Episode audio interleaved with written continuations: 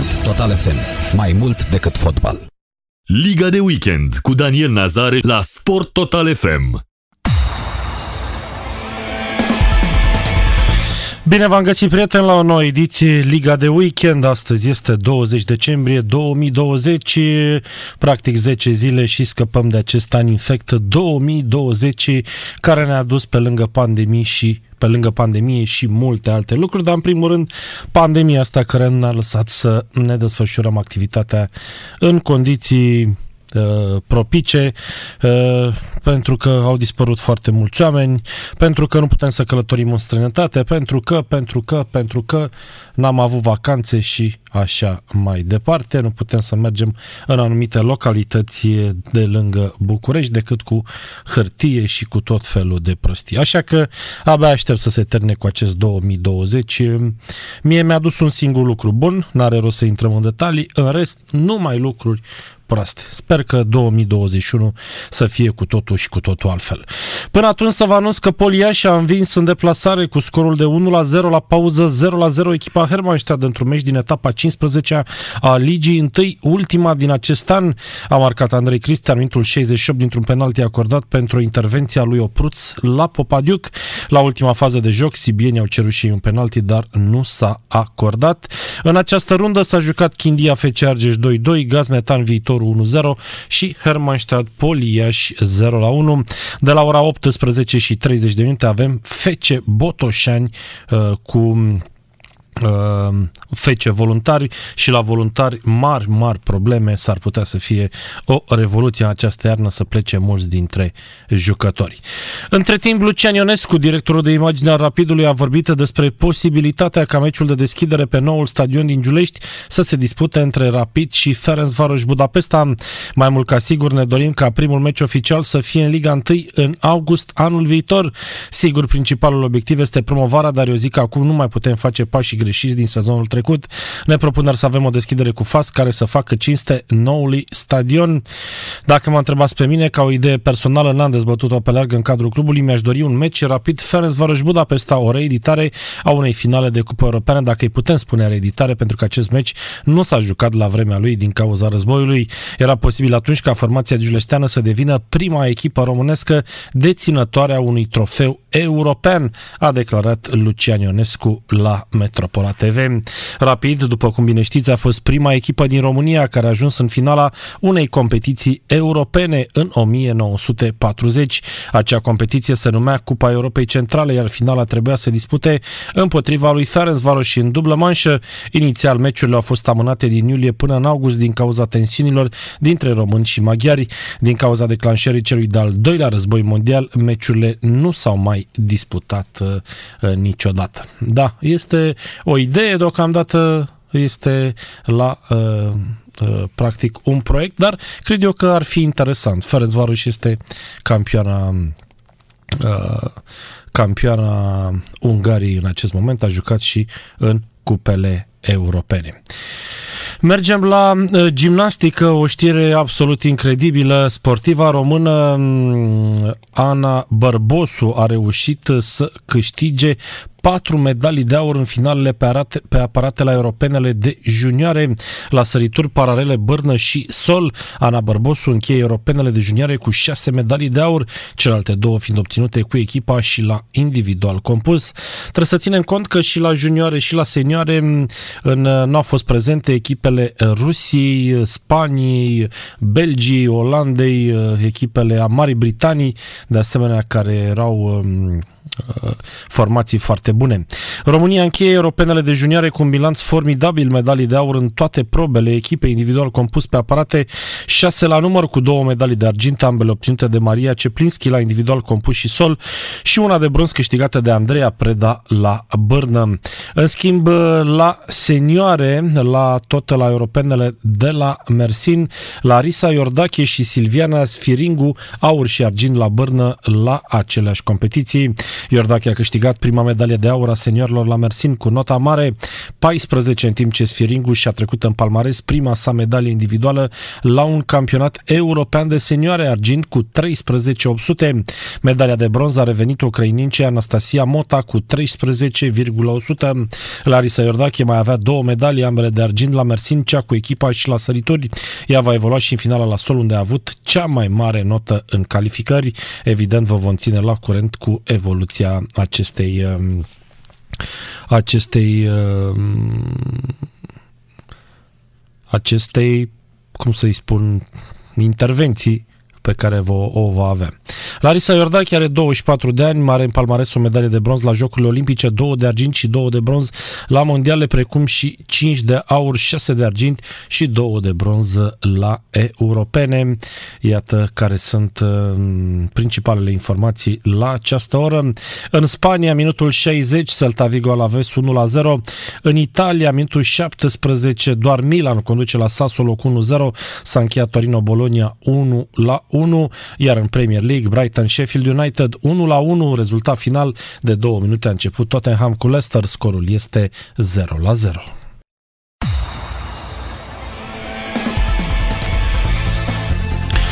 S-a stabilit și componența All-Star Team a campionatului european din Danemarca, care a fost anunțată astăzi, însă dintre hambalistele premiate nu se află niciuna din România. Între nominalizări s-a aflat doar pivotul Lorena Ostase. All-Star Teamul campionatului european din Danemarca este format din Estel Enze Minco din Franța, MVP, portar Sandra Toff din Danemarca, extremă stângă Camila Herem din Norvegia, interstânga Vladena Bobrovnikova din Rusia, centru Stine Ofted central din Norvegia, pivot Ane Debelic din Croația, interdreapta Nora Mork din Norvegia și extremă dreaptă Iovanka Radicevici din Muntenegru. Cea mai bună apărătoare a fost desemnată tot pe vaza voturilor fanilor, circa 30.000 ale și ale specialiștilor EHF, handbalista Line Haugstedt din Danemarca. Astăzi se vor juca și finalele competiției între Croația și Danemarca, meciul pentru medalia de bronz și Franța-Norvegia, meciul pentru medalia de aur. Campioana europeană Europeană va obține calificarea directă la Europeanul din 2022, iar semifinalistele sunt calificate la Campionatul Mondial 2021, unde ajunge și Naționala Olandei în calitate de deținătoare a titlului.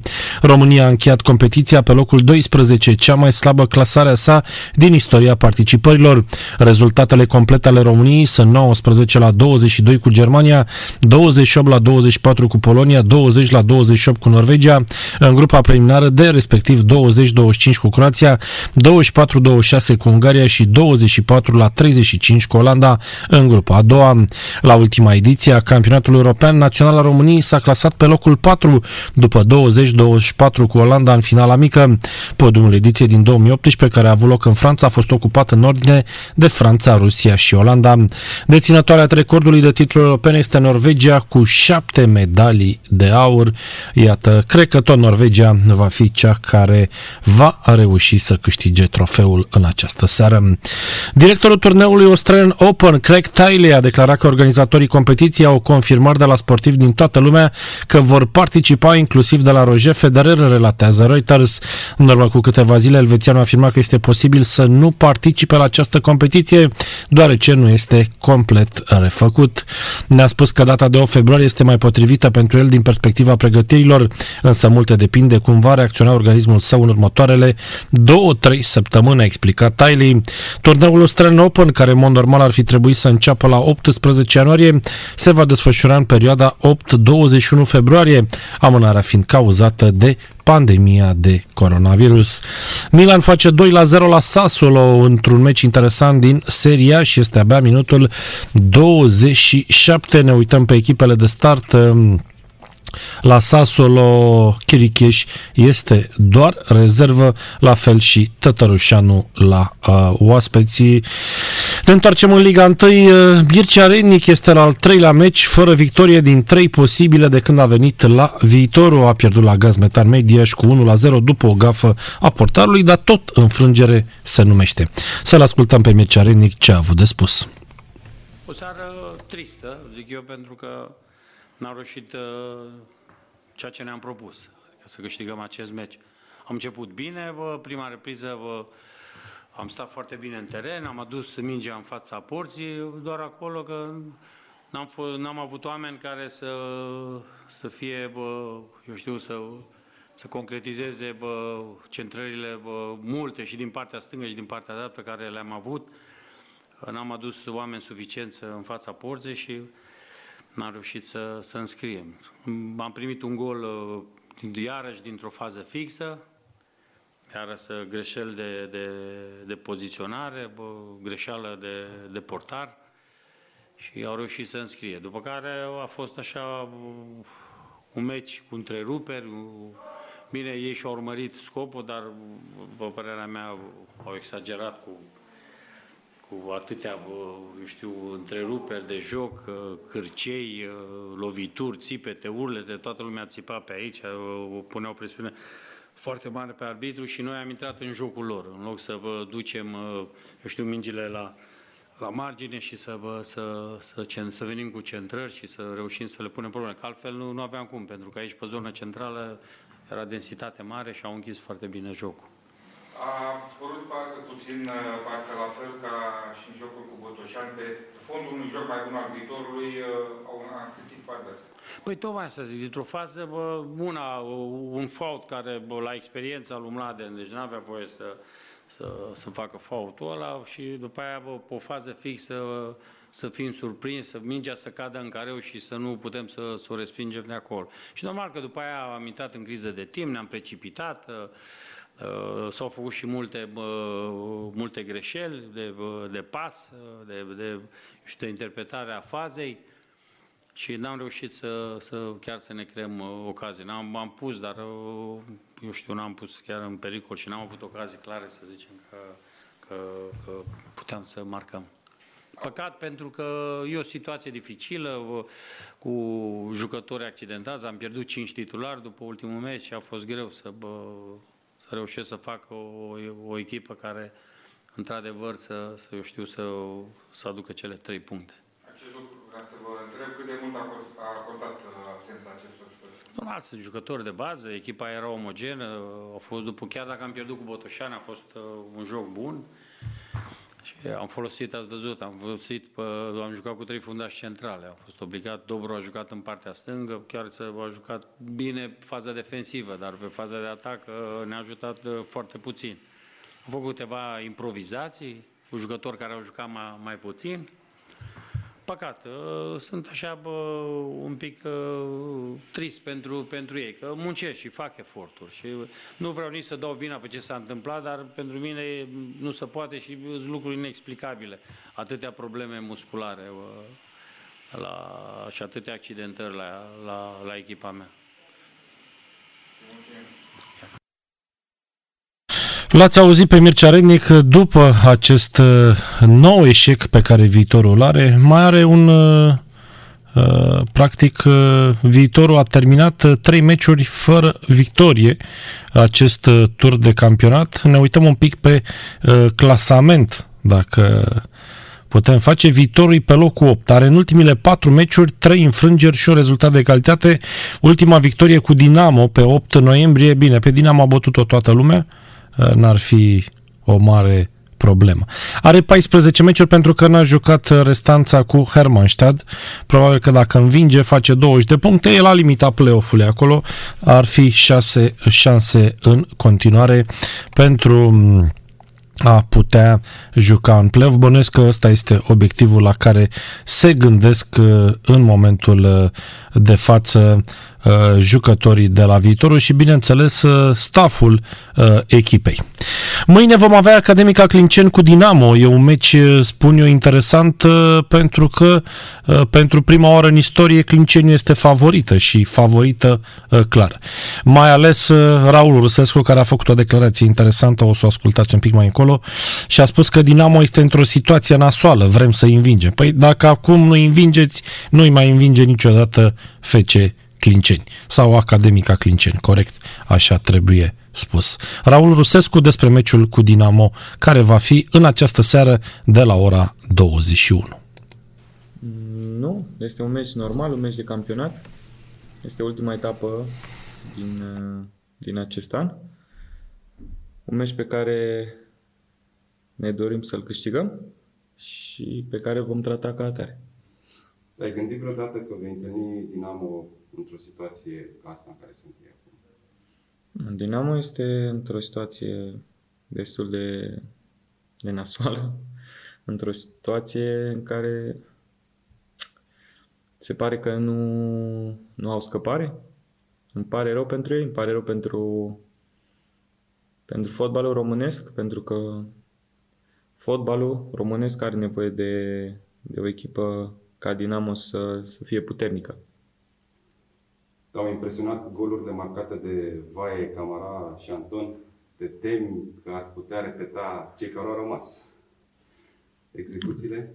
Dinamo au jucători, au jucători de calitate, nu au obținut rezultatele pe care și le-ar fi dorit, dar uh, asta, asta nu înseamnă că, că nu, pot face, nu pot face lucruri frumoase sau nu pot, uh, nu pot câștiga meciuri. Noi, noi știm ceea ce vor, vor juca ei, suntem pregătiți pentru asta și, și cred că vom câștiga. Sunteți mai mulți jucători la Academia Cliceni, Dănase, tu, Gardo și Pârvulescu, care erați la FCSB și erau derbiurile cu Dinamo, le trăiați altfel, era altă intensitate. Le-ați povestit colegilor de acum ce înseamnă un derby sau ce înseamnă un meci cu Dinamo? Am, uh, cred că noi am trăit, uh, am, am trăit derbiul la, la altă dimensiune. Era, era totul diferit în momentul acela.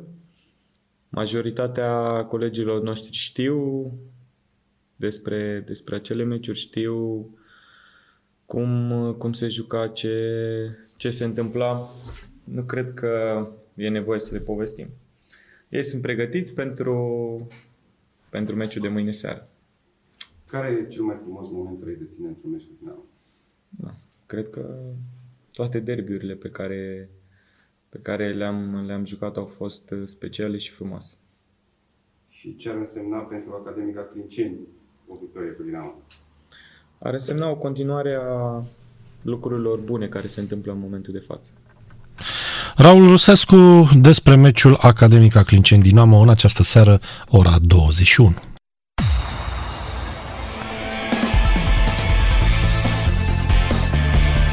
Gimnasta Larisa Iordache a câștigat duminică medalia de aur în finala la Bârnăș și pe cea de argint la sărituri.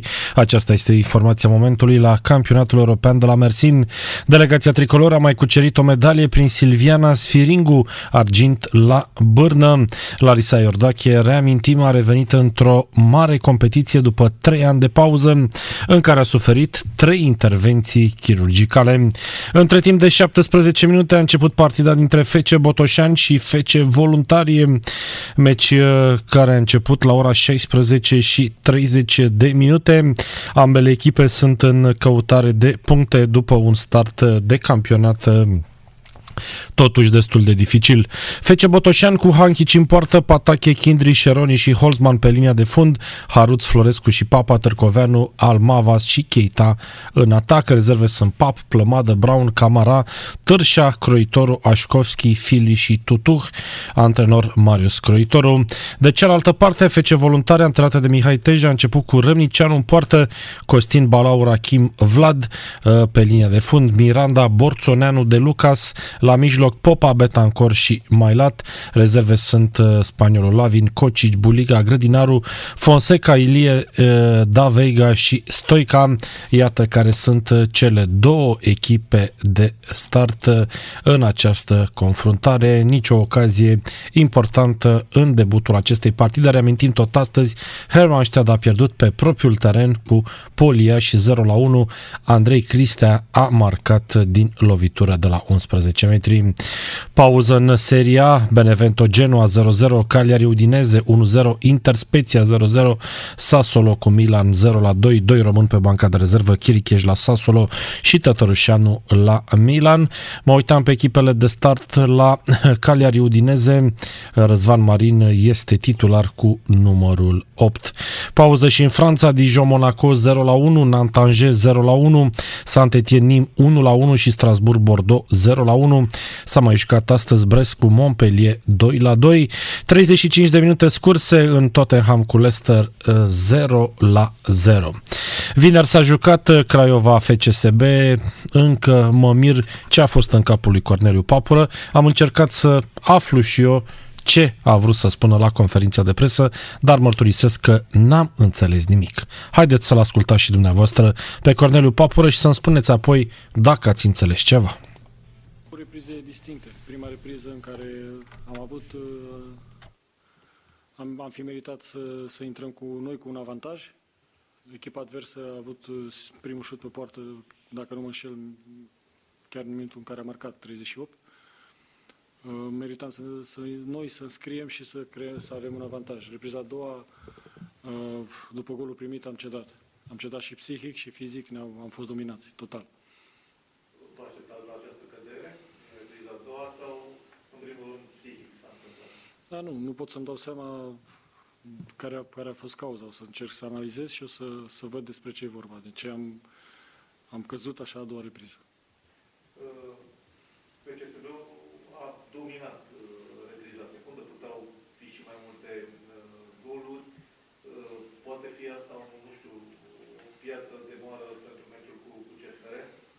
Trebuie să ne refacem pentru, pentru următorul meci. Nu avem timp de să ne plângem. Ce am făcut în meciul ăsta, gata, a trecut. Și dacă vrem să facem ceva, trebuie să ne refacem și psihic și fizic și să, să dăm totul pe, pentru meciul următor, să-l câștigăm, indiferent de adversar. Are mai mult atât de mult ghinion încât, iată, în această seară, deși a avut acea ocazie mare sau... A avut o situație bună de a marca, e bine că, că are situații de a marca. Să sperăm că le, le va fru- fructifica pe, pe viitor.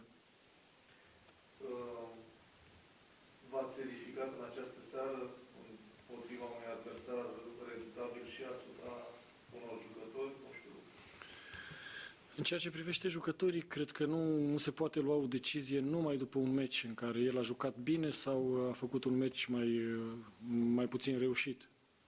Cred că trebuie făcut o analiză com- complexă asupra fiecărui jucător și luată cea mai bună decizie în ceea ce privește. se joacă titlul doar între cele trei sau credeți că mai pot interveni și, și alții? Campionatul e lung, nu știm ce, ce ne rezervă. Sunt foarte multe puncte în joc. Vom vedea. Cred că despre titlu putem vorbi în momentul în care vom vedea echipele din play-off și cum sunt, uh, ce puncte intră, cu ce puncte se intră în play-off. Corneliu Papăr, antrenorul formației CSU Craiova, uh, explicând ce s-a întâmplat cu FCSB sau încercând să uh, explice ce s-a întâmplat cu FCSB, pentru că nici el n-a înțeles. Dacă îmi poate explica ce s-a întâmplat în a doua repriză, aș fi foarte curios. Dar deocamdată face o analiză, domnul Papură, după aceea o să ne spună exact uh, ce s-a întâmplat acolo. Radu Petrescu va fi cel care va arbitra CFR Cluj, Universitatea Craiova, derbiul rundei cu numărul 15.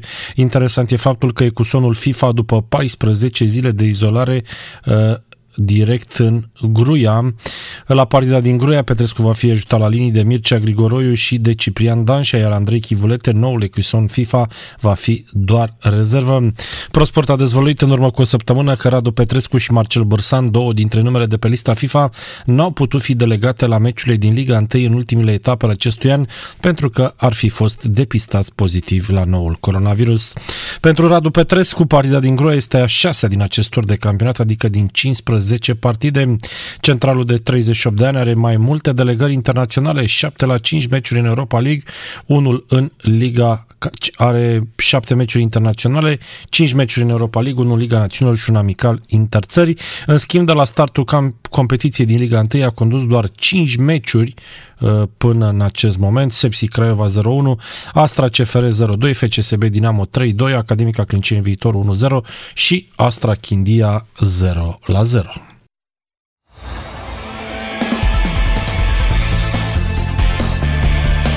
Minutul 35 la Botoșani, FC Botoșani cu voluntari 0 la 0, 10 minute până la finalul partidei uh, între cele două uh, prima, prime reprize uh, lucrurile de fapt nu au fost uh, mari ocazii de uh, gol.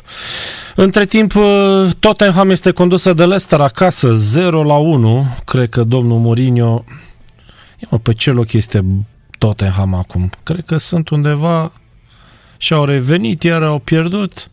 Pe locul 4 Tottenham. Stau bine la 6 puncte de liderul Liverpool. Nu e rău. Adică pot, uh, se poate și mai rău din punctul ăsta de vedere. Freiburg a deschis scorul cu Hertha în Bundesliga primul meci de astăzi, iar Celta Vigo a învins pe Alaves în Spania 2 la 0 meciuri care au început uh, uh, uh, acum.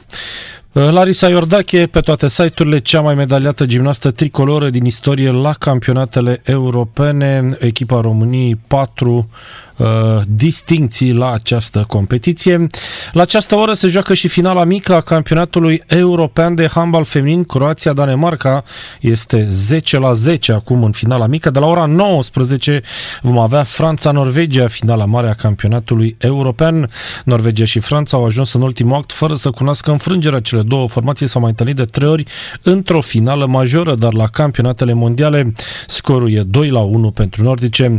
Franța este actuala deținătoarea trofeului după succesul din 2018, în timp ce Norvegia este cea mai titrată națională, având șapte trofee continentale. He. O finală de campionat um, european uh, este pentru Norvegia deja o bagatelă. Doliu în atletismul românesc, Ioan Zanfirache, unul dintre cei mai importanți antrenori, a murit la vârsta de 67 de ani. Fostul antrenor care a avut o contribuție apreciată în probele de aruncări a suferit un infart miocardic, după cum a anunțat Federația Română de Atletism. Zanfirache, care a activat la Dinamo, a plecat din România în 1988, stabilindu-se în Australia. Ulterior, când a revenit în țară, a fost antrenorul lui Andrei Gag, multiplu campion național și multiplu medaliat internațional în proba vorba de aruncarea greutății. Uh, revenit în țară, după Revoluție, s-a stabilit la Suceava, uh, unde l-a antrenat pe Andrei Gag, multiplu campion național și multiplu medaliat internațional în proba de aruncarea greutății. Andrei Gag are în palmares cu Ioan Zanfirachi alături două podiumuri la Jocurile Mondiale Universitare, un loc 3 la Tapei Taiwan, doi ani mai târziu, o medalie de argint la campionatele mondiale indoor de la Portland în 2016, an în care a arătat prezența în finala Jocurilor Olimpice de la Rio, cu toate că a avut același rezultat cu cel al ultimului admis. Dumnezeu să-l ierte pe Ioan Zanfirache. Pauză la Botoșani, FC Botoșani cu FC Voluntari 0 la 0 s-a terminat prima repriză. Cea mai mare ratare a fost cea de-a lui Betancor, minutul 40 a trimis mingea peste partea Botoșanului după ce golkeeperul Hankic a respins mingea în față în urma unui șut puternic al lui Adi Popa. Cea mai mare ocazie pentru Botoșani a venit în minutul 29 când Hamidu Keita a trimis mingea cu capul peste poarta celor de la FC Voluntari. 0 la 0 situația în acest uh, moment uh, la pauză. Claudiu Cheșeru, în vârstă de 34 de ani, atacantul celor de la Ludogoreț Razgrad, o duce bine în Bulgaria. Fotbalistul român a marcat din penalti contra celor de la Botev Plovev în ultima etapă din campionat. Claudiu Cheșeru a fost transferat de la Ludogoreț în vara lui 2015 la de la Algarafa peste un milion de euro pentru un milion de euro. Acesta mare contract cu formația bulgară până în 2022. În România, Cheșeru a evoluat doar pentru două echipe, FCSB și FC Bihor Oradea. Atacantul român a încheiat anul cu un gol marcat din penalti contra celor de la Botev Ploviv. Partida a fost câștigată de Ludogoreț cu 2 la 1. Reușita lui Claudiu Cheșeru a avut loc în minutul 39. Ludogoreț este lider în prima ligă din Bulgaria cu 39 de puncte obținute după 16 meciuri jucate. În acest sezon, Ludogoreț nu a reușit să treacă de grupele Europa League. Aceasta a terminat pe ultimul loc din grupa J, grupă în care s-au mai aflat Lask Linz, Anver și Tottenham. Bun, mergem și la Liga 1 pentru că Aici uh, s-au jucat, s-a jucat astăzi un singur meci. Hermannstadt Poli ia și 0 la 1 pauza acum Botoșan cu voluntarii. De la ora 21 avem Academica Clinceni cu Dinamo. Ieri Chindia a remizat cu FC Argeș 2 la 2. Haideți să-l ascultăm și pe Emil Sandoi ce a avut de spus uh, despre acest semi-eșec pe teren propriu. Partidă. Mă așteptam că o să avem o partidă dificilă, pentru că totuși FC Argeș este o echipă care a făcut unele, unele progrese, chiar dacă se află pe, pe ultimul loc. Uh, mă gândesc și la transferurile pe care le-au, le-au făcut pentru că ei au uh, reușit, au transferat destul de mulți jucători pe care au reușit să-i și integreze destul de repede. Uh, referitor la jocul de astăzi, mă așteptam ca și din, din punctul nostru de vedere să fim într-o scădere față de ultima partidă pe care am disputat-o la voluntari, pentru că ați văzut în, în mare, noi încerc, adică am fost obligați să folosim cam același 11, schimbările au fost destul de, de puține. Astăzi ne-a, ne lipsit un, uh, un jucător important pentru noi, pentru cumul de, de cartonașe galbene, care a contat fo- uh, foarte mult în economia jocului și, în primul rând, în linia mediană. Am fost obligat să facem unele modificări în echipă, aspect care ne-a, ne destabilizat în uh, anumite momente. Așa, per total, cred că a fost un joc spectaculos, un joc cu răsturnări de, de situație. E adevărat, mi-aș fi dorit să reușim să câștigăm la, la ultima fază, atunci când am și reușit să înscriem, sau la una dintre ultimele faze periculoase ale jocului. Dar uitându-mă pe relori, am văzut și eu că este un, un picior al lui Fomba, jucătorul care a recentrat în fața porții și cred că faza a fost judecată cât se poate de, de corect. În rest, sunt puțin nemulțumit că am primit astăzi două goluri. Uh, lucru care s-a întâmplat destul de rar în acest uh, tur de campionat. Dar asta este situația. Până la urmă este un, uh, un punct câștigat, un punct care ne duce la cota 20 în acest, în acest tur de campionat nu pot să spun că nu sunt mulțumit de cele 20 de, de puncte pe care le-am făcut. A, bineînțeles că mi-aș fi dorit mai mult, cred că fiecare antrenor își dorește mai mult uh, de la jucătorii săi, uh, eu știu, și în antrenamente, și în jocurile oficiale, și ca evoluție, și ca prestație, și ca rezultat uh, final. Pe undeva îmi pare rău că, mă rog, cu patru etape înainte de, de final le-am zis jucătorilor că trebuie obligatoriu să facem șase puncte. Îmi pare rău că le-am spus că trebuie să facem șase puncte, probabil că am făcut o greșeală, trebuia să le spun că trebuie să facem 8 puncte. Până la urmă exact șase am, am făcut. Dar, per total, pentru că m-ați întrebat și de evoluția echipei în acest tur de campionat, per total cred că suntem pe plusuri din punctul ăsta de, de vedere.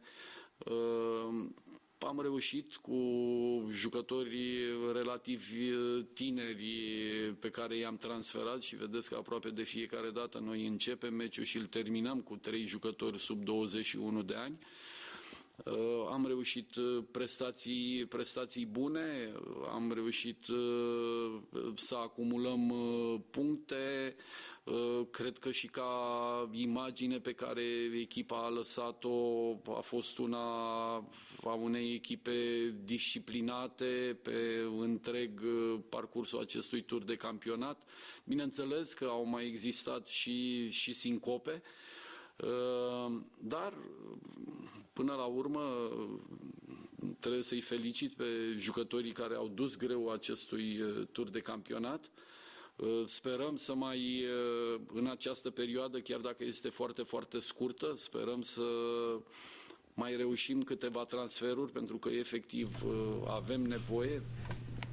Aș putea să spun că jucătorii care nu au intrat în teren, din punctul nostru de vedere al staffului, nu s-au ridicat la, la cerințele pe care uh, jocul le, le impune.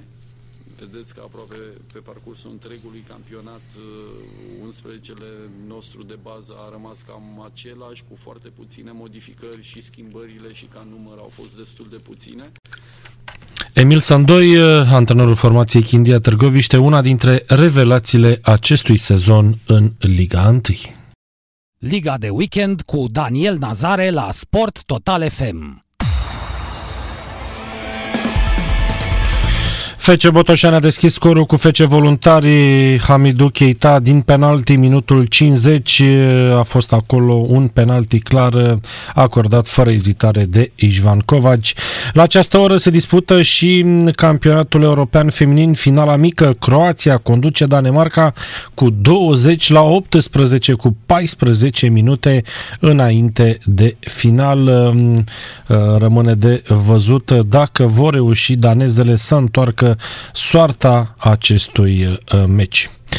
Bun, uh, mergem la alte informații uh, la această oră, în primul rând din tenis, pentru că o avem pe Simona Halep, care a anunțat că va participa la primul turneu din 2021. Este vorba de turneul WTA 500 de la Abu Dhabi, programat în perioada 5-13 ianuarie.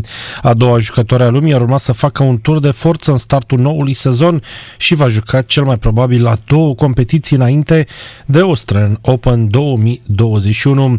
Potrivit surselor ProSport, Simona Halep s-a înscris la noul turneu de la Abu Dhabi din Emirate, dotat cu premii în valoare de aproape 600 de mii de dolari la turneul de categorie WTA 500 care deschide balul în tenisul feminin vor juca și alte sportive de top în afară de Simona.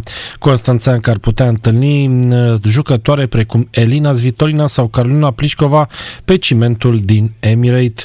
Totodată Halep este atrasă de Abu Dhabi, acolo unde și-a petrecut vacanța între sezoanele 2019 și 2020. Jucătoarea din România are o imagine excelentă în zona respectivă, fiind ambasadoarea companiei Dubai Duty Free.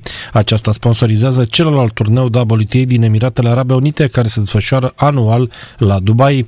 Firma Dubai Duty Free se ocupă de gestionarea magazinelor Duty Free din Dubai.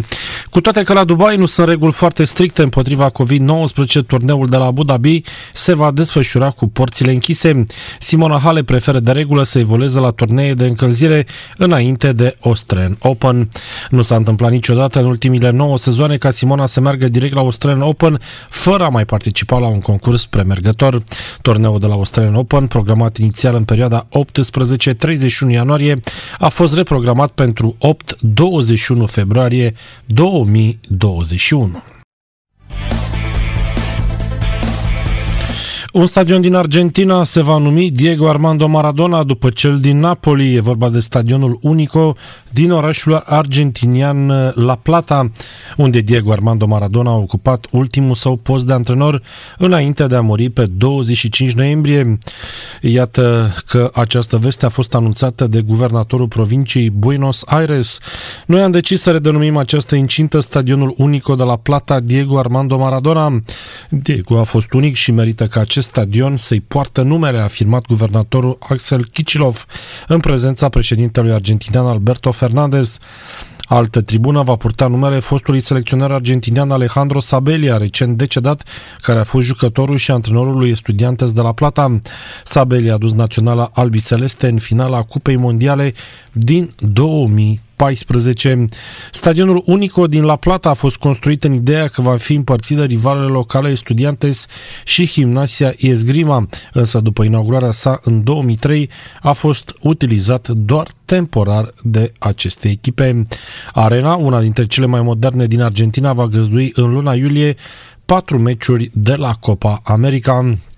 Un alt stadion din Argentina, al clubului Argentinos Juniors din Buenos Aires, poartă din 2004 numele faimosului de car al naționalei Argentinei. La 15 ani, El Pibedor a debutat la această echipă pentru a semna 5 ani mai târziu cu formația Boca Juniors. De asemenea, San Paulo, stadionul lui Napoli, unde fostul mare jucător argentinian a evoluat între 84 și 91, a primit și el numele legendei argentiniene. Diego Maradona a murit pe 25 noiembrie 2020 din cauza unui stop cardiorespirator. Excluderea de pe lista FIFA a arbitrului central Marius Avram de către Kiros Vasara s-a pus punct unei cariere de 13 ani la primul eșalon. Arbitrul de 41 de ani este pe locul 8 într-un clasament all-time al prezențelor pe prima scenă, înaintea unor nume grele precum Ion Crăciunescu și Adrian Porumboiu. Marius Avram a trimis sâmbătă o scrisoare publică de adio în care, printre alte mesaje, îl înțeapă pe șeful CCA Kiros Vasaras. Ultimul meci pe care l-a oficiat Marius Avram a fost Dinamo CFR Cluj Cluj de joi 17 decembrie, încheiat 0 la 2. După 13 ani la primul eșalon, cunoscutul cavaler al fluierului se va, dedica, se va dedica joburilor sale și va renunța la această activitate. Pe primul loc în acest top este Alexandru Tudor, 381 de meciuri, Cristi Balaș 341, Sebastian Colțescu 310, Ișvan Covaș 273, Sorin Corpodan 268, Nicolae Raina 267, Ovidiu Hațegan a ajuns la 263, Marius Avram 244, Porumboiu 239 și Ion Crăciunescu 230. Dacă mai intră un arbitru în acest top, pac, Neanelu Crăciunescu a plecat și a intrat în mediocritate. Ion Crăciunescu vă dați seama că este foarte, foarte supărat ca atâția arbitri, Tudor, Balaș, Colțescu, Covaș, Corpodean, Raina Hațegan, Avram și Porumboiu sunt înaintea lui. Vă dați seama? Dacă mai ajunge și Hațegan să arbitreze o finală de Champions League, cred că intră în depresie. Domnul uh, uh, Ion Crăciunescu, acest Iisus Hristos al arbitrajului românesc. Fără el n-ar mai fi fost corectitudine niciodată. Bun, uh, uh, altă, alte informații la această oră. Între timp, minutul 73, FC Botoșan conduce în continuare cu 1 la 0 pe FC Voluntari. Uh, formația Elfoveană a avut câteva ocazii foarte, foarte mari în ultimile minute. Au presat, dar pe contraatac Botoșaniu poate să dea lovitura decisivă pentru că este totuși un meci care se joacă pe contre. O repriză a doua a fost uh, absolut uh, uh, foarte, foarte interesantă. Între timp s-a încheiat și finala mică a Campionatului European de Handbal Feminin. Croația a cucerit medalia de bronz învingând Danemarca cu 25 la 19. De la ora 19 Franța întâlnește Norvegia în finala pentru medalia de aur. FC Voluntari a egalat la Botoșani 1 la 1. Grădinarul un șut superb de la 25 de metri, atacuri pe banda rulantă pentru uh, formația botoșeneană să înscrie golul victoriei, dar uh, uh FC Voluntari este foarte periculoasă pe contraatac. Mâine se dispută două partide în Liga 1. Horațiu Feșnic va conduce la centru partida FCSB Sepsi Sfântul Gheorghe, care se va disputa de la ora 20 și 30 de minute. Feșnic va fi ajutat de asistență asistenții Alexandru Cerei și Vladimir Urzică. Arbitru de rezervă va fi Adrian Viorel Cojocaru, iar observator Alexandru Diaconu.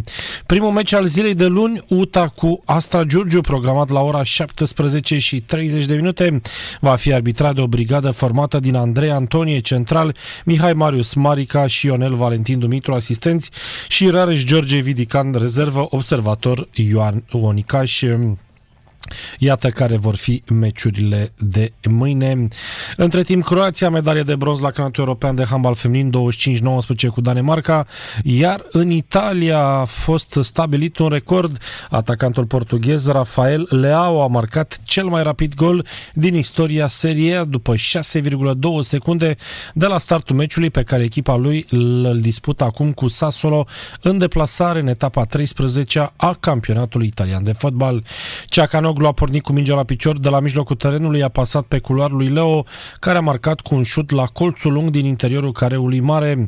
Recordul precedent îi aparținea lui Paolo Poggi, care a înscris pentru oaspeți după 8 secunde într-un meci Fiorentina Piacenza în 2001. AC Milan uh, în acest moment avea 2 la 0. Să vedem dacă este același uh, rezultat în partida de la uh, Sassolo.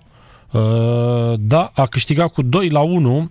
Inter a învins pe Speția 2-1, Cagliari Udineze 1-1, Benevento Genoa 2 la 0. Tottenham Leicester 0 la 2 în Premier League și Brighton cu Sheffield United 1 la 1. De asemenea, în Spania la pauză Granada Betis 2 la 0 după ce tot astăzi s-a jucat Celta Vigo cu Alaves 2 la 0. Minutul 90, intrăm în minutele de prelungire, FC Botoșani, FC Voluntari în continuare 1 la 1. Croația, echipa care pornea cu ultima șansă la startul competiției, a câștigat finala mică a campionatului european de handbal feminin, scor 25 la 19 împotriva țării gazde Danemarca. Croația a făcut, conform colegilor de la Gazeta Sporturilor, o repriză secundă perfectă împotriva Danemarcei. Pivotul Catarina Jezic, autoarea 5 goluri și desemnată MVP al finalei, a câștigat fiecare duel pe semicerc, a scos lovituri de la 7 metri în momente cheie, iar colegii au avut mână sigură. Ce este interesant e că în partea secundă Danemarca a avut o perioadă, atenție, de 17 minute fără gol marcat, cea mai lungă de la această competiție. S-a încheiat cu neverosimil 25 la 19 și cu o primă medalie din istoria reprezentativă antrenate de Nenad Sostarici. Croația nu are vedete de prim rang în echipa. Antrenorul Nenad Sostarici a aflat exact uh, înainte de Euro că nu se poate baza pe jucătoarele de la Podravca, intrate în carantină după ce una dintre handbaliste a fost descoperită cu coronavirus. În aceste condiții a apelat la numai puțin de 9 jucătoare de la vicecampiona Locomotiv Zagreb, echipă pe care de asemenea o pregătește. Iată și a reușit o mare performanță. Franța este actuala deținătoare a trofeului după succesul din 2018, în timp ce Norvegia este cea mai titrată națională, având șapte trofee continentale. Franța-Norvegia începe la ora 19, evident o să vă ținem la curent cu evoluția scorului și o să mm, discutăm și mâine dimineață despre această partidă la Morning Sport, uh, emisiunea noastră uh, cu care uh, v-am obișnuit în fiecare dimineață la Sport Total FM. Marius Șumudica a fost sunat după victoria cu Fener de Mircea Lucescu. Șumi, ce ai reușit tu să faci în Turcia? Eu n-am putut. Bine, povestește Șumudică. Nu știm care este adevărul adevărat. Toată Turcia vorbește. Am primit acum un telefon de la Mircea Lucescu de felicitări și mi-a zis numai eu știu ce înseamnă Turcia, a declarat Marius Șumudică. Antrenorul român a recunoscut că a fost sunat după meci Marius Șumudică ajunge la 13 meciuri fără eșec pe banca turcilor. Ultima înfrângere a românului uh, uh, a fost cu Galatasaray 1 la 3 într-un meci de pe 12 septembrie. În câteva minute, revista presă internațională cu Mihai Rusu. Rămâneți aproape.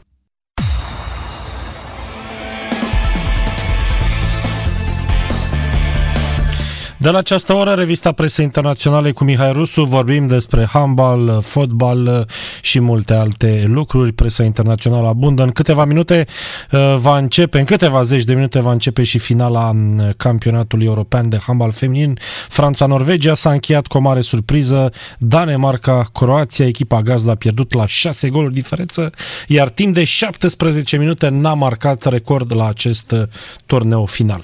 De asemenea, trebuie să spunem că s-a încheiat încheiat uh, și meciul al doilea de astăzi din Liga 1, FC Botoșan, FC Voluntari 1 la 1. Mihai Rusu este la München, nici măcar duminica n-a avut uh, uh, timp de odihnă, a citit ziarele și evident ne aduce tot ce este mai nou în presa internațională.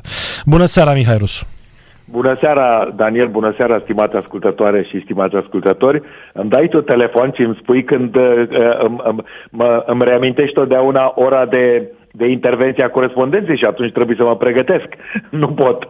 Ce este? Uh, da. Uh, începem cu uh, handbalul feminin pentru că se desfășoară ultimul act în Danemarca fără, uh, fără echipa gazdă pe care eu o vedeam în finală și care, așa cum ai anunțat, a avut o, uh, a avut o evoluție, a, avut, a suferit un eșec acasă, un eșec.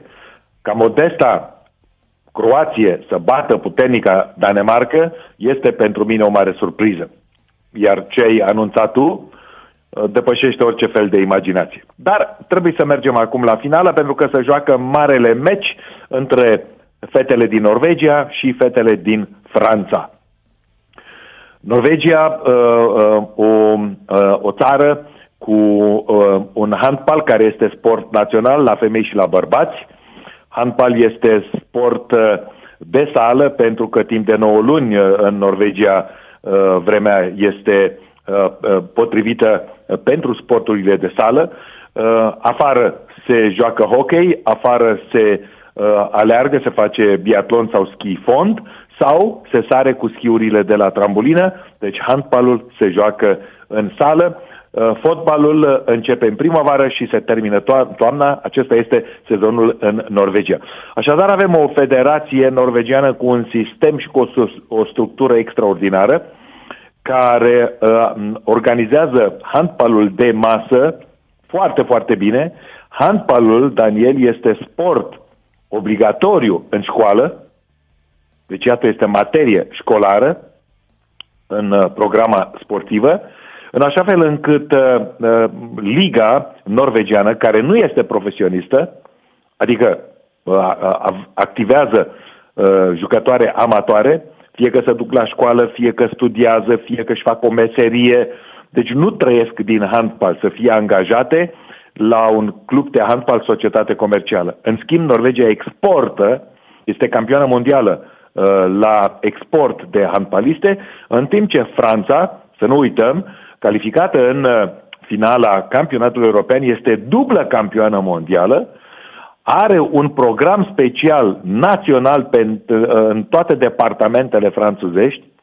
Uh, Franța, în Franța se joacă handbal tot așa începând din școală, sport obligatoriu, și în Franța handbalul este un sport național, la fel ca și tenisul, la fel ca și fotbalul, iar Franța importă foarte mult atât know-how, antrenori și antrenoare din străinătate, dar și jucători și jucătoare din străinătate și nu întâmplător, Franța este o forță uh, feminină și la fel este o forță în handbalul masculin. Uh, handbal masculin care peste câteva uh, săptămâni, în ianuarie 2021, își va începe campionatul uh, mondial, un campionat care este foarte uh, criticat, este discutat, pentru că în plină uh, pandemie, Daniel, uh, jucătorii uh, sau loturile naționale sunt obligate să ajungă în Egipt, acolo se desfășoară, în Egipt, întrucât președintele Federației Internaționale de Handbal este un egiptean și el vrea ca tocmai la el acasă să-și arate mușchii, să-și umfle și să demonstreze egiptenilor că el este tatăl lor cu acest uh, campionat mondial în care nu ține cont că întreaga Europa este în lockdown și că, ba mai mult, uh, de câteva ore se discută ca uh, turismul sau, uh, sau uh, pasagerii, turiștii care, care vin din Marea Britanie uh, sau curse de avion care să fie blocate, care pleacă spre Marea Britanie, Britanie sau vin din Marea Britanie către continent. Germania, Austria, inclusiv România, am citit.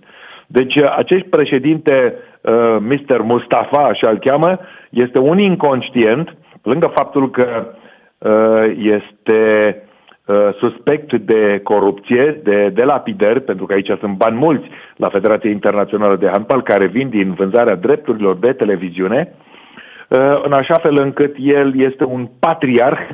Cum ajunge acum, fără niciun fel de discriminare, cum ajunge un uh, președinte de Federație Națională Egipteană de Handbal, președinte al Federației Internaționale, în condițiile în care Occidentul are o valoare extraordinară și are o dezvoltare colosală, ca să nu mai vorbesc de zona scandinavă, este pentru mine un secret. Dar secretul îl putem decoda pentru că în uh, culise sunt uh, jocuri puternice unde se dau bani, se șpăguiesc membrii care votează atunci pentru acest uh, egiptean președinte al Federației Internaționale, care cred eu că va mai câștiga încă un mandat. Iată așadar care este situația din handbalul masculin.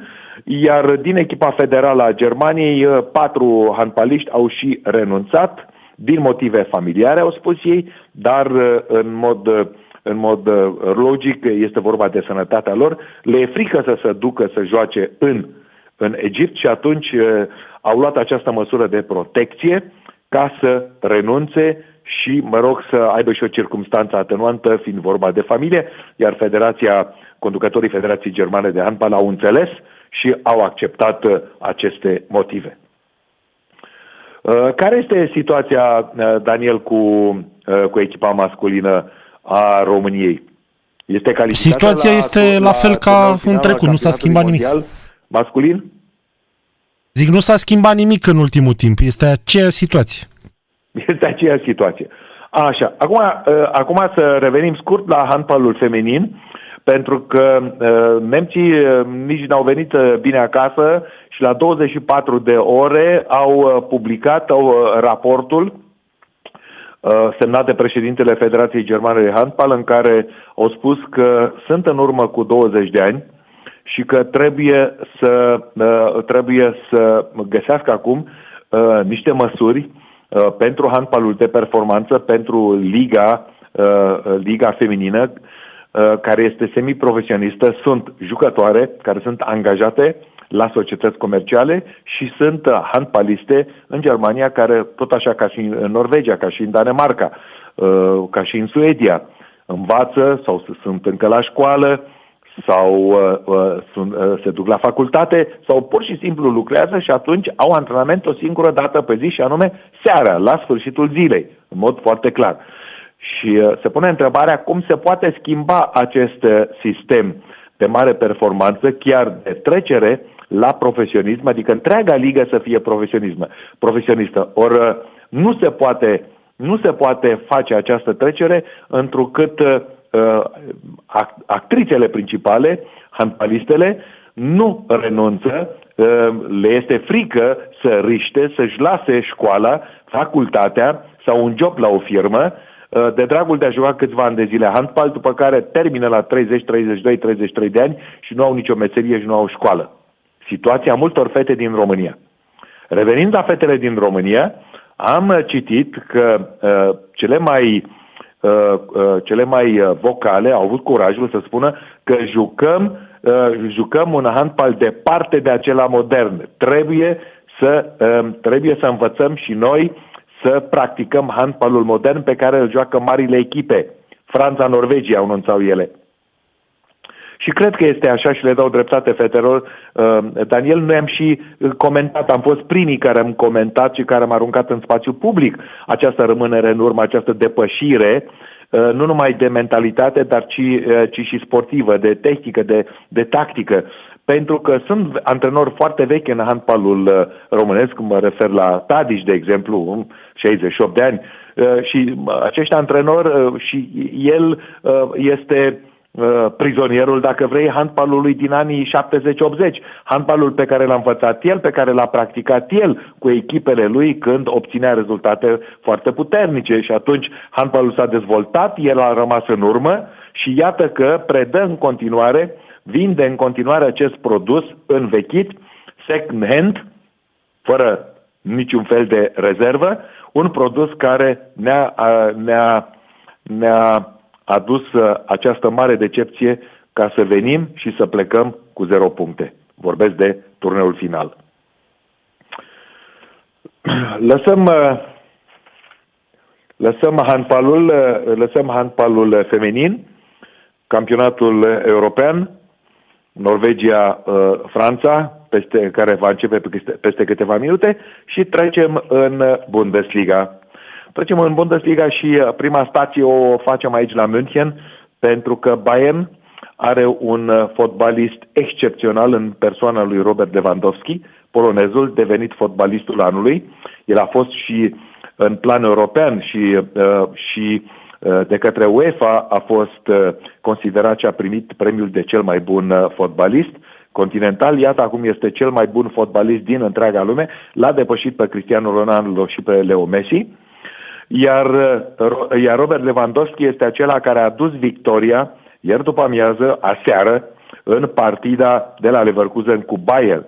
1 la 2 uh, um, um, a egalat scorul și în minutul 90 plus X uh, a înscris cu câteva secunde înainte de a se încheia partida, a avut o fază extraordinară, a creat o fază extraordinară Uh, cu o inspirație, cu o sclipire, a luat mingea, a șutat din unchi și uh, a, a, atât de bine a șutat încât uh, mingea a intrat în poartă, în poartă gol 2 la 1 pentru Bayern München. Bayern München încheie acest uh, sezon, prima parte a sezonului 2020-2021, pe locul întâi este campioană de Crăciun. Nu campioană de toamnă, pentru că pe 2-3 ianuarie se reia Bundesliga și suntem încă în prima parte a uh, a turului. Deci Robert Lewandowski Este un fotbalist pe care mulți și l-ar dori să-l aibă, iar Bayern fără Robert Lewandowski, trebuie să o spun foarte clar, ar pierde cel puțin 20%. Acum, dacă Robert Lewandowski confirmă în orice fel de caz și în orice fel de situație, există și o mică problemă, una mică și chiar de lux, și anume cu internaționalul Leroy Sane, Sane, care a fost iar introdus Daniel în, în partid, a jucat vreo 38 de minute, după care antrenorul Hanji Flick l-a scos afară. Și um, acest uh, talentat fotbalist care a venit de la Manchester City uh, pentru 49 de milioane de euro, un vagon de bani, e cam fițos. Adică uh, este criticat uh, pe de o parte de Lothar Mateus, fostul capitan al echipei Bayern München, uh, și este, este criticat de comentator pentru că el nu a învățat lecția de mentalitatea clubului Bayern. Tenacitate, prima chestiune. A doua chestiune este mentalitatea de învingător și dacă jocul nu funcționează, mentalitatea de luptător. Adică nu alergi nu faci numai faza ofensivă și în faza defensivă te plimbi pe teren și aștepți ca să primești balonul, să dai un gol și jucătorii, colegii să vină spre tine să te felicite. Iată un alt, un alt fost fotbalist foarte valoros de la Bayern München, Mehmet Scholt, care este și el comentator acum sportiv, uh, și el anunță că nu a învățat clubul Bayern München. Când vii la Bayern München, trebuie să te încadrezi în sistem. Nu clubul să ia după tine, ci tu trebuie să te iei după club. Iată cât de simplă este lecția de la Bayern München, dar cât de simplă este lecția uh, occidentală când plece. Aceasta este un mesaj către fotbaliștii români, tineri, care dacă vor să joace în Occident, trebuie să învețe încă de acasă. Când pleacă de acolo, trebuie să se adapteze aici. Nu clubul se adaptează după ei, ci ei trebuie să adapteze în club. Și vedem cel mai bun, avem cel mai bun exemplu cu Ianis Hagi. Uh, citesc în, în presa românească, Daniel, că Ianis Hagi va pleca în această iarnă, deci în perioada de transferări, de la Glasgow Rangers. Este adevărat?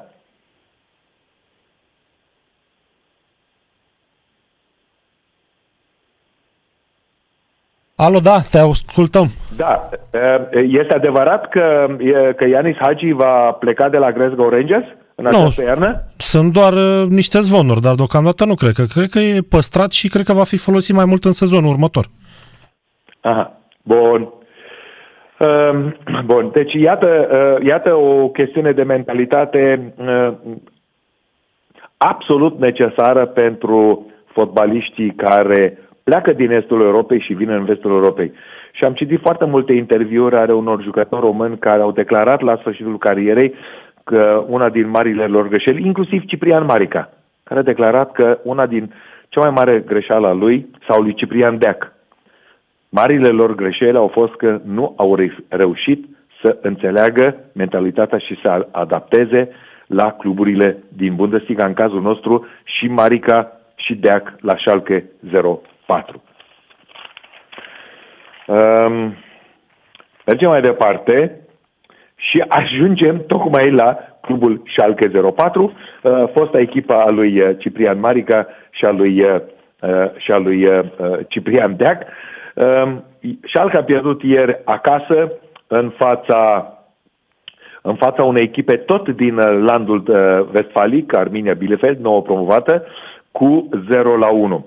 Acum, scorul sigur că este foarte important, dar mai important, uh, mai important a fost evoluția uh, înfiorătoare, o dezordine totală, în condițiile în care au renunțat uh, vineri, înaintea etapei a 13-a, managerii de la Schalke au renunțat la antrenorul Manuel Baum, care numai 10 etape a stat la Schalke. Schalke 04 este echipa din orașul Gelsenkirchen la doi pași de Dortmund. Sunt două orașe din uh, landul Westfalic cu o tradiție fotbalistică extraordinară. Borussia Dortmund și Schalke 04, între ele există o, o rivalitate formidabilă pentru că cluburile sunt vechi de 100 de ani. Uh, sunt centre vechi muncitorești din bazinul, bazinul Rurului. Noul antrenor interimar care a venit, Huub Stevens, olandez, Este acela care în 1996-97 a câștigat cu Schalke um, Cupa UEFA și care are o statuie în clubul Schalke, este membru în Consiliul de Administrație și a lăsat locul pentru două etape și a coborât uh, uh, din uh, Uh, din uh, Consiliul de Administrație, a coborât pe gazon și a încercat să repare ce se poate repara uh, în 24 de ore, nu a reușit nimic. Urmează încă să stea pe banca antrenorului încă o partidă în Cupa Germaniei în următoarele zile, înainte de Crăciun, după care va pleca. Și spuneau toți, e greu de E greu de, de pregătit și de condus această echipă pentru că jucătorii nu mai au încredere, nu mai știu să joace fotbal, parcă au uitat, uh, parcă, uh, parcă sunt blestemați în așa fel încât se caută un antrenor. Dar acum se caută un antrenor, sunt unii pe piață, Daniel, dar nici uh, antrenorii care au fost contactați au spus nein, nu vrem să venim. Cine vrea să preia o echipă care este pe ultimul loc și care are doar câteva puncte, voi trece imediat la, la clasament.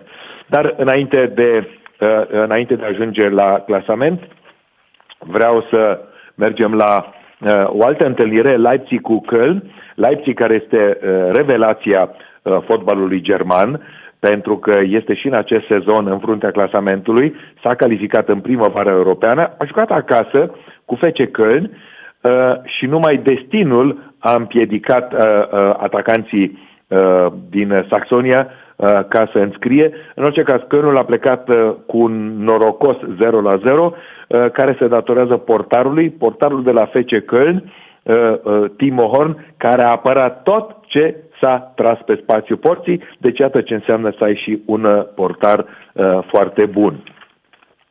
Acum mergem la mergem la mergem la Mönchengladbach, iarăși revenim în Vestfalia, aici Borussia după ce s-a calificat norocos în primăvara europeană, a jucat uh, acasă cu Hoffenheim, echipa antrenată de Sebastian Hönes, băiatul fiului Dieter Hönes, marele atacant, fratele lui Dieter, amândoi au jucat la Bayern München.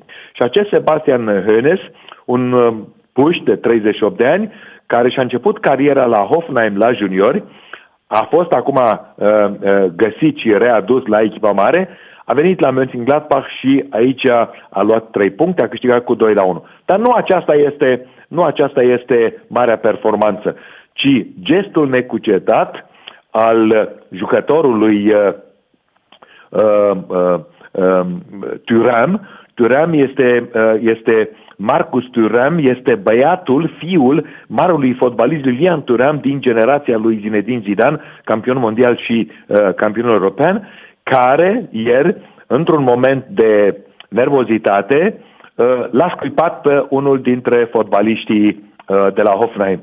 Uh, scena a fost prinsă, scena a fost filmată, a fost reluată și bineînțeles că, că fotbalistul francez, de altfel foarte bun și golgeter și acum internațional, titular în echipa Franței, selecționat de Didier Deschamps, a primit o sancțiune Uh, zdravănă, va primi vreo 6-7 etape, va sta pe, pe margine, iar după această scuipătură în plină, în, în, în plină figură, uh, a fost uh, amendat de către club, spunea managerul clubului Borussia Mönchengladbach, că va plăti un salariu, salariul, valoarea salariului pe, pe lună, pe o lună întreagă, va intra în caseria clubului Boru- uh, Societății Comerciale Borussia Mönchengladbach. Aceasta înseamnă circa 300-400 de mii de euro. Acesta este salariul pe lună al lui Marcus Thuram, uh, bani care se duc apoi uh, într-un fond caritativ. Deci iată ce înseamnă. Între timp Marcus Tuream și-a cerut scuze, a făcut o declarație publică, a făcut mea culpa, îi pare foarte rău, Uh, și-a cerut scuze față de colegi, față de fotbalistul de la Hoffenheim, față de întreaga opinie publică. Gestul este înfiorător, cu atât mai mult cu Marcus Thuram este de culoare și discutăm acum, uh, uh, suntem în perioada rasismului și acum el scuipă un fotbalist de culoare albă.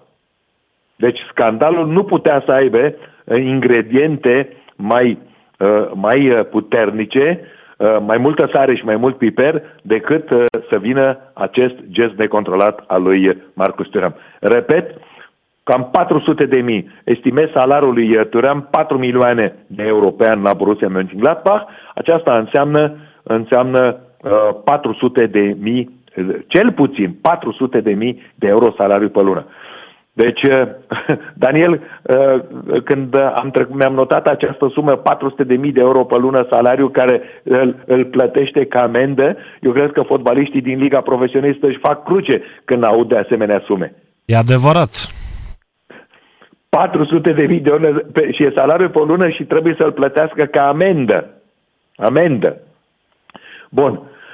Acum, ajungem în fine și la echipa ta, la, la Borussia Dortmund, care a pierdut vineri seară în uh, deschiderea etapei a 13, a pierdut uh, la Berlin în fața echipei Union 2 uh, la 1 și aici, și aici atmosfera este foarte încinsă, dincolo de, de directorul sportiv, Mihail Țor, care își critică uh, jucătorii, angajații, vine acum Mats Hummels, campionul mondial și capitanul echipei și care spune că este inadmisibil ca tinerii fotbaliști 20-21 de ani sau chiar 18 ani și sunt numai vedete. Și aici sunt fotbaliști uh, de talia unui Guerrero, de talia unui uh, uh, Reina, american Reina, de talia lui Sancho, englezul, internaționalul englez, să greșească, să dea pase atât de neglijente, să fie atât de neconcentrați, încât din două, din două greșeli, din două pase greșite, iarăși din apărare, au marcat fotbaliștii de la Union Berlin și spune Mats Hummels, este inadmisibil ca uh, să dea dovadă de o asemenea lipsă de neatenție, prea multe fițe și spun că este o generație tânără care, dacă merge așa mai departe, ajunge să nu, uh, să nu fie de, an, uh, de antrenat. Deci o generație de neantrenat. Prea multe vedete la 19-20 de ani. La extremitatea cealaltă avem pe fotbalistul Yusufa Mukoko, Uh, de 16 ani care la Berlin a marcat un gol senzațional, senzațional, pe lângă faptul că este cel mai tânăr fotbalist german debutant în Bundesliga, este și cel mai tânăr fotbalist care este selecționat în echipa etapei. Echipa etapei a 13 care îl are pe Mukoko, pe Lewandowski și pe un alt fotbalist de la Bayer Leverkusen, ci care și acesta i-a marcat lui Neuer un gol impecabil. O preluare pe piept din întoarcere, mingea cade pe, pe șiret și dintr-o pendulare accelerată, Manuel Neuer, portarul de la Bayern, nici măcar nu a văzut mingea. Gol senzațional. Ce mă surprinde însă din această echipă 11 ale etapei al 13 din Bundesliga este selecționarea a lui Joshua Kimmich, mijlocașul, care acum patru săptămâni, Daniel, a avut o operație la genunchi, la ligamente, la ligamente. S-a refăcut, a fost uh, imediat, uh, a intrat uh, uh, ieri la Leverkusen în partea a doua a meciului, a intrat în, uh, în joc și a evoluat atât de bine pentru că el este acela care îl dă pasul decisiv lui Robert Lewandowski, acela care înscrie cu 3 secunde înainte de final golul care înseamnă victoria. Și uh, Joshua Kim este acum selecționat în echipa etapei. Și citeam înainte de a intra cu tine în corespondență declarația lui Mircea Rednic după înfrângerea noul antrenor de la Fece Viitorul, după două înfrângeri care le-a suferit acasă, că și deplângea situația, uh, situația uh, jucătorilor lui care au probleme musculare. Probleme musculare în condițiile în care FC Viitorul este departe de uh, circuitul european pe care l-au echipele din Occident cu sâmbătă, cu meciuri sâmbătă, miercuri, uh, sâmbătă, adică din ligile naționale, inclusiv Liga Campionilor sau Liga UEFA. Și atunci explicăm tu, care ești mai aproape de, uh, de antrenorii români și care tu fiind însuți antrenor de fotbal, cum este posibil ca fotbaliști care evoluează o dată pe săptămână, o dată la șapte zile, deci lucrează o dată pe săptămână, oficial, restul lucrează în oficial, au probleme musculare.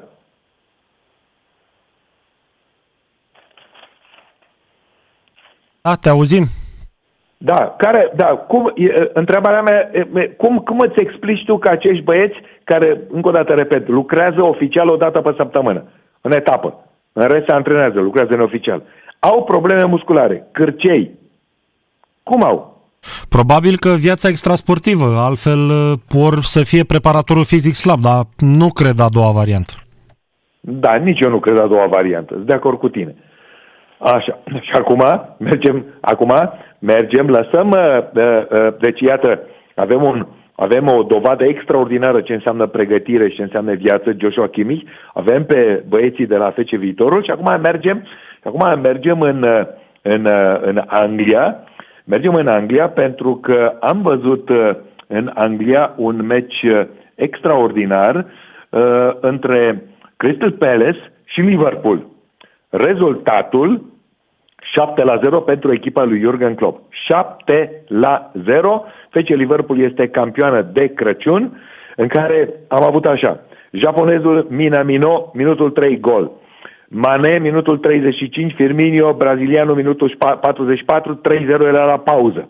În repriza a doua, recitalul continuă. Capitanul Jordan Henderson uh, ridică scorul la 4 la 0. Și apoi apare apoi din nou Mane, minutele 56 și 64, Sadio Mane 3 goluri, uh, japonezul Mina Nimo din nou minutul 60, iar brazilianul Firmino uh, uh, înscrie al doilea gol.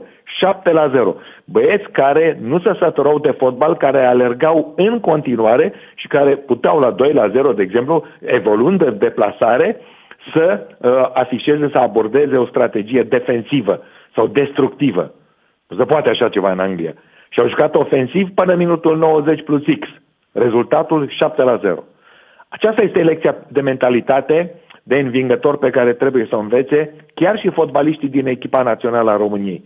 Pentru că nu se poate, nu e de... Acum, oricât am da, or, oricât l-am analizat noi pe Mirel Rădoi, aici antrenorul nu are ce să facă, fotbaliștii sunt de vină. Dacă sunt crispați, dacă le e frică, atunci au o problemă. Atunci n-au ce căuta în fotbalul profesionist. Dacă joacă defensiv, dacă joacă cu mingea, dă-mi o ție, uh, nați ție, dă-mi o mie. Uh, dacă n-au curajul să dribleze, dacă n-au curajul să dea pase înainte, dacă n-au curajul să intre în, în bătălia 1 la 1, atunci e greu să joace fotbal profesionist.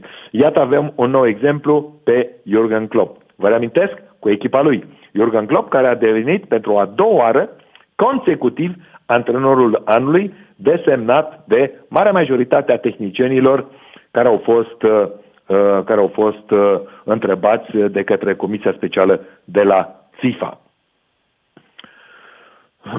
Daniel, aici mă opresc cu corespondența mea. Nu înainte, însă, nu înainte de a anunța un record și este demn de, de remarcat Leo Messi, a marcat uh, al golul cu numărul 643 din cariera lui, deci uh, pentru Barcelona. Uh, e depășit doar de, de Pele la, la Santos, Pele însă care a marcat în, în total în cariera lui 1000 de goluri. Deci Mulțumim. doi jucători sud-americani care domină această scenă. Mulțumim mult, Mihai Rusu. Ne reauzim mâine dimineață la Morning Sport după ora 8 și 45 de minute. Așa vom face. Seară bună, la revedere și sănătate. Toate cele bune. Între timp a început și finala campionatului european de handbal feminin. Franța conduce Norvegia cu 1 la 0 după doar uh, două minute. Revenim în câteva minute cu alte informații din sport.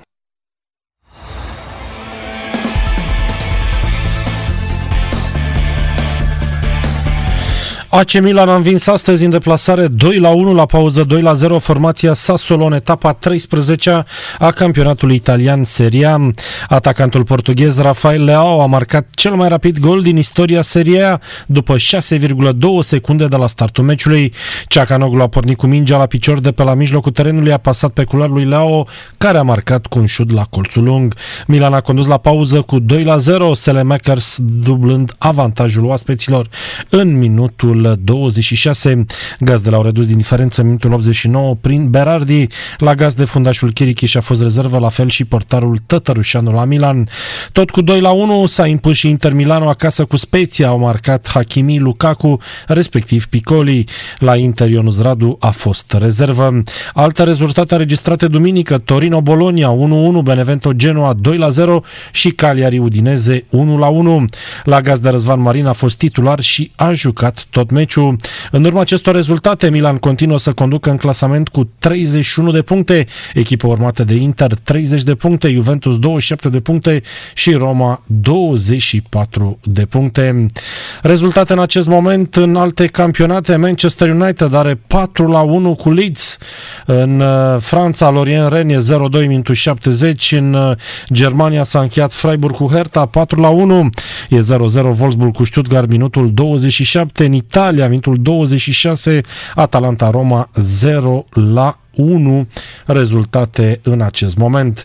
Se joacă finala campionatului european de handbal feminin. Norvegia are deja 4 goluri diferență în minutul 25, iar în acest moment uh, are un 7 metri, vor fi 5 goluri diferență.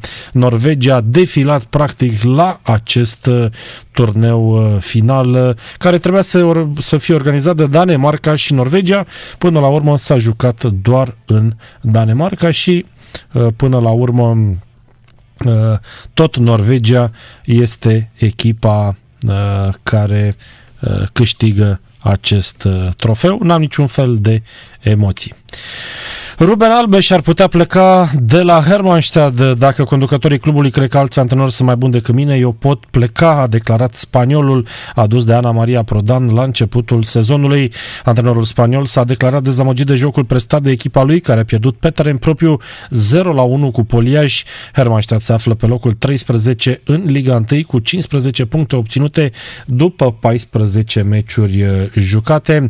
Ruben Albeș s-ar putea pleca pentru că situația este una dificilă în acest moment uh, la echipa din Sibiu. N-au jucat nici meciurile acasă, au fost uh, multe mm, probleme, sunt și cu salariile destul de mari probleme. Trei luni nu și-au primit uh, contractele jucătorii și vor să-și depună memorii. În schimb, un antrenor fericit este Daniel Pancu, antrenorul um, formației um, moldave, care, iată, reușește 3 puncte nesperate la Sibiu și Poliaș urcă în clasament. Haideți să-l ascultăm pe Daniel Pancu ce a avut de spus după această partidă. Cred eu absolut meritat. Jucătorii merită toate aprecierile și considerația, nu doar a mea, nu doar a ta, a întregului oraș, pentru că e posibil să fim prima echipă din istorie neplătită până în momentul în care se termină un tur de, de campionat, iar jucătorii uh, au avut, cu excepția jocului de la, de la voluntari, uh, care a fost cap-coadă, o reacție fantastică și pentru mine nu sunt eroi ăia din, din, uh, mă refer la doctor sau la alte, la alte caste, dar în fotbal pentru mine ei sunt niște eroi. Plus că poziția în clasament o consider eu una uh, nereală, cu nerealistică față de ce s-a întâmplat în acest campionat. Dacă punem la socoteală doar căderea nocturnei când eram în, în avantaj, plus alte multe meciuri cu un ghinion fantastic, cred că poziția politicii așa neplătită, așa cu un lot încropit în vară, plecat la drum cu 13 jucători, ar trebui să fie una mai, mai sus. Pentru moralul jucătorilor, uh, al vostru, al celor din colectivul tehnic, al clubului până la urmă, cât de important este această victorie care vine chiar în ultima etapă și înainte să sărbătorii? Păi, e importantă, orice victorie e importantă, dar mai ales în condițiile astea, după, după jocul de la, de la Dinamo, pierdut iarăși uh, de o manieră categorică pe tabelă, dar uh, iar spun nerealist, pentru că a fost un episod Bar uh, Platini alunecă Andrei în loc să se facă 2-1 pentru noi, la următorul laut se face 2-1 uh, pentru ei. Uh, reacția lor, mă repet încă o dată, a fost una fantastică, e o victorie foarte, foarte importantă pentru că ne redă încrederea. Avem pauza asta scurtă, echipa a arătat foarte bine din nou din punct de vedere fizic, după ce miercuri jucase pe un teren foarte greu în, în Copou, deci ei sunt convins că eu împreună cu staful meu facem lucrurile bine, foarte bine, uh, uh, profesionist. Normal, vor fi jucători care ne vor uh, părăsi, jucători care nu coincid cu, cu mentalitatea mea, cu stilul meu de, de fotbal, pentru că uh, cred că v-ați convins cu toții chiar și în acele meciuri pierdute multe, cu patru goluri primite, echipa două treimi din meci a arătat bine sau, sau foarte bine. Am ajuns acum pe final să arătăm bine 90 de minute din punctul ăsta de vedere. Vor fi jucători de care ne vom despărți, dar doar în momentul în care vom ști siguri că jucătorii pe care ne dorim, pe posturile pe care îi doresc eu, vor semna cu Poliași. Dragă jurnaliștii, cum ai reușit să schimbi la față echipa în ultimele partide, după ce veneau doar de 4-4-4, defensiva a fost... Am primit, uh, am primit multe critici și din partea jurnaliștilor și din partea suporterilor, dar cu fruntea sus. Pentru că v-am repetat tot timpul și după acele înfrângeri la scor, că eu cred doar în muncă, munca era una bună, reacția din partea jucătorilor era una foarte bună întotdeauna. Întotdeauna i-am lăudat și v-am spus tuturor că în, condiții, în condițiile în care sunt neplătiți se antrenează extraordinar de bine. Le-am spus că mai sunt două jocuri. Nu, dacă tot ne-am, bă, ne-am chinuit până în momentul de față, nu are rost să cedăm acum pe final. E important și pentru noi și pentru jucătorii care vor rămâne aici să mai acumulăm 1, 2, 3, 4 puncte, câte și am făcut 4 puncte în, în două jocuri. Iar aici, dacă tot am primit atât de multe critici și din partea jurnaliștilor și din partea majorității jurnaliștilor și din partea majorității suporterilor, ar trebui să vă uitați puțin și la, la antrenorul Pancu, la capacitatea lui de a mobiliza de maniera asta o echipă neplătită de când a început campionatul. Daniel Pancu, antrenorul lui Poliaș, astăzi un antrenor fericit. Formația din Copou a luat 3 puncte pe terenul de la Mediaș, acolo unde Hermannstad a jucat pe propriul teren.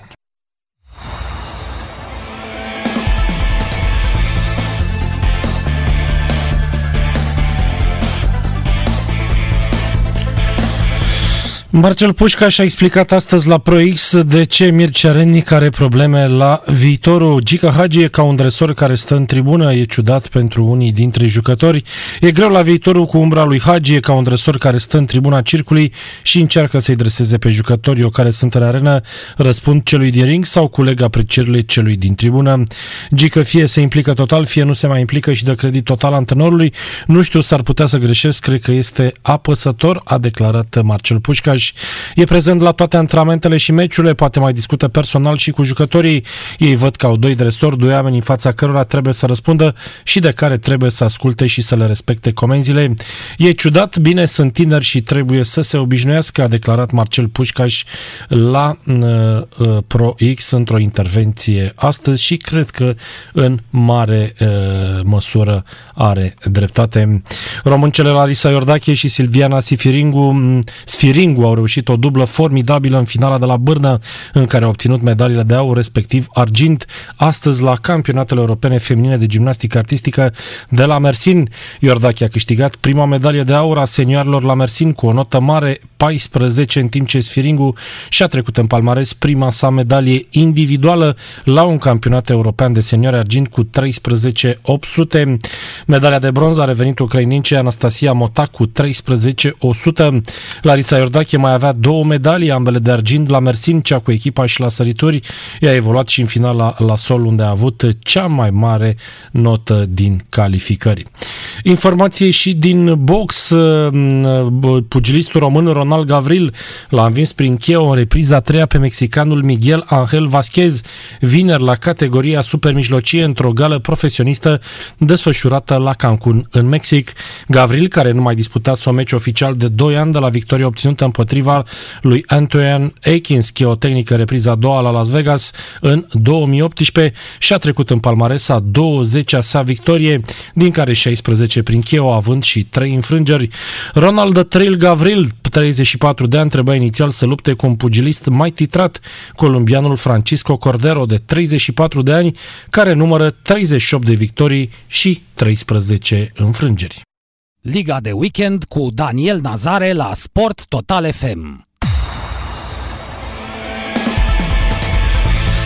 Ultima parte a emisiunii am avut fotbal, box, K1, handbal, dar această zi este una dedicată și uh, gimnasticii pentru că România a încheiat uh, în această după-amiază participarea în concursurile de senioare și junioare de la Campionatul European de Gimnastică Feminină cu un bilanț de 14 medalii, din care 8 sunt de aur.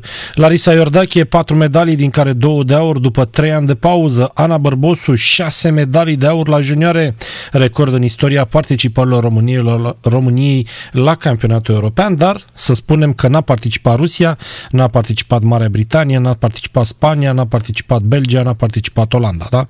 Ca să ne liniștim un pic, să nu credem că suntem cei mai buni din Europa sau pe locul 2. Astăzi au avut loc finalele pe aparate, iar bilanțul medalilor tricolore la campionatul european de la Mersin este următorul. La senioare a luat aur Larisa Iordache la bârnă și sol, argint pe echipe Larisa Iordache la sănituri, Silviana Sfiringu la bârnă.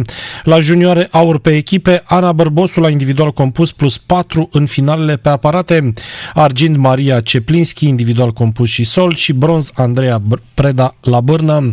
Nota inițială a Larisa Iordache acordată la sol a fost 13.050, a fost contestată de antrenorii României și s-a transformat în 13 450 cu 0,350 peste adversara din Turcia, care era considerată campioană europeană în primă fază. România a cucerit după 28 de ani aurul pe echipe la junioare, iar aurul în toate probele la un campionat european reprezintă un nou record pentru România la junioare și la senioare. Larisa Iordache a revenit într-o mare competiție după trei ani de pauză în care a suferit trei intervenții chirurgicale.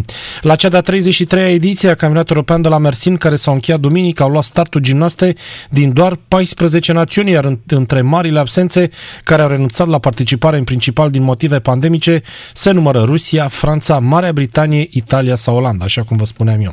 La Mersina a avut loc și campionatul european masculin încheiat în 13 decembrie și la care România a bifat o singură medalie aur la juniori în proba de sărituri. În concursul seniorilor pe echipe, România nu a mai luat medalii din 2012 la masculin, respectiv 2014 la feminin, atunci când câștiga aurul continental. În 2018, la ultima ediție, concursul feminin pe echipe a fost câștigat de Rusia. Oricum, o zi bună pentru gimnastica uh, românească, ceea ce, ceea ce reprezintă fără a fi un succes notabil prin prisma participărilor absenței unor țări de calibru, dar până la urmă este uh, un pas înainte și nu stăm pe loc. Asta contează uh, cel mai mult. Faptul că am început să recucerim medalii. Ne reauzim mâine dimineață la Morning Sport după ora 8. Vorbim despre gimnastică, despre fotbal și despre finala europeană la handbal feminin. Toate cele bune, o seară plăcută! Liga de weekend cu Daniel Nazare la Sport Total FM. Sport Total FM. Mai mult decât fotbal.